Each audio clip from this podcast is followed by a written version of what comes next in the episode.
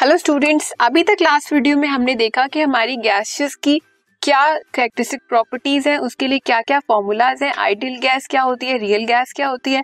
अब हम liquid state study करेंगे। हमारे थ्री स्टेट्स ऑफ़ मैटर है सॉलिड लिक्विड एंड गैस जिसमें से हमने गैस से स्टडी की अभी। Now will talk about liquid state so liquid state या लिक्विड की करेक्टरिस्टिक प्रॉपर्टी क्या है? In liquid intermolecular forces are strong in comparison to gas जो हमारे लिक्विड्स होते हैं, उसमें इंटरमोलिकुलर फोर्सेज कैसी होती हैं? ज़्यादा होती हैं as compare to gas they have definite volume but irregular shape और you can say that they can take the shape of the container उसकी एक वॉल्यूम तो होती है लेकिन कोई शेप नहीं होती लिक्विड की। आपने वाटर देखा है वाटर की कोई शेप है? नहीं। आप उसे जिस कंटेनर में डाल देते हो, वो उसी की शेप ले लेता है। अगर आप उसे किसी बाउल में लोगे तो वो बाउल की शेप ले लेगा। अगर ग्लास में लोगे तो ग्लास की शेप ले लेगा। Next is molecules of liquids are held together by attractive intermolecular forces इसमें अट्रैक्टिव फोर्सेस होती हैं, जिसके पार्टिकल्स होते हैं लिक्विड्स के, वो कैसे होते हैं? अट्रैक्टिव फोर्सेस से बाइंडेड होते हैं।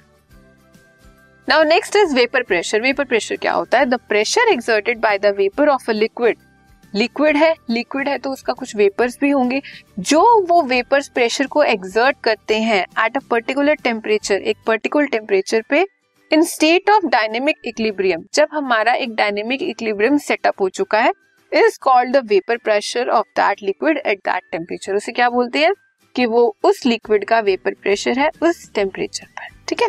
वेपर प्रेशर किन दो फैक्टर्स पे डिपेंड करता है? नेचर ऑफ़ सॉलिड जितना ज़्यादा वॉलेटाइल होगा हमारा सॉलिड या लिक्विड उतने ही ज़्यादा उसका वेपर प्रेशर होगा।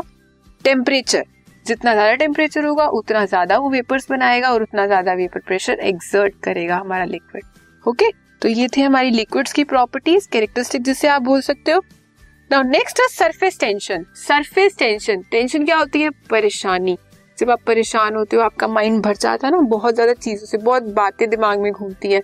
सेम जब हमारा सरफेस बिज़ी है, जब हमारे सरफेस पे कोई स्पेस अवेलेबल नहीं है, वहाँ पे बहुत सारे मॉलिक्यूल्स आ चुके हैं। अब वो सॉल्यूट के पार्टिकल्स हो सकते हैं, कोई फॉरेन इम्प्यूरिटी हो सकती है। तो वो क्या क्रिएट करेगी? एक टेंशन क्रिएट करेगी हमारे सरफेस पर। उसे क्या बोलेंगे? Surface tension it is defined as a force acting per unit length perpendicular to the line drawn on the surface of liquid ऐसा यूनिट क्या होती है सरफेस टेंशन की? न्यूटन पर मीटर अब क्या इफ़ेक्ट होगा टेम्परेचर का सरफेस टेंशन पे? Surface tension decreases with increase in temperature because force acting per unit length decreases due to increase in kinetic energy of molecules आपके पास अगर एक beaker है, ठीक है? एक बीकर में आपने एक सॉल्यूट को डिजोल्व किया, वो उसमें डिजोल्व नहीं हुआ अच्छे से। उसके पार्टिकल्स हमारे सरफेस पर आ गए तो उसने क्या क्रिएट की? सरफेस टेंशन क्रिएट की। लेकिन अगर आपने उसी बीकर को हीट करा, आप हीट करोगे, हमारे पार्टिकल्स की काइनेटिक एनर्जी राइज होगी, वो जल्दी ज़्यादा मोशन में आएँगे, जितने ज़्यादा वो मोशन में आएँगे, उतने वो सॉल्यूबल होंगे। तो जैसी काइनेटिक एनर्जी बढ़ी हमारे मॉलिक्यूल्स की, वो मोशन में आए, वो सॉल्यूबल हो गए। अब वो सरफेस से हटने शुरू हो गए, वो गायब हो गए क्योंकि वो सॉल्यूशन में डिजोल्व हो चुकी है। तो हमारी सरफेस टेंशन सरफेस की कैसी हो गई? कम हो गई, ठीक है? तो जब हम टेम्परेचर को इंक्रीज करते हैं, हमारी सरफेस टेंशन डिक्रीज हो जाती है, ठीक है? This podcast is brought you by Hubhopper Shiksha Abhiyan अगर आपको ये पॉडकास्ट पसंद आया तो प्लीज़ लाइक शेयर और सब्सक्राइब करें और वीडियो क्लासेस के लिए शिक्षा अभियान के यूट्यूब चैनल पर जाएँ।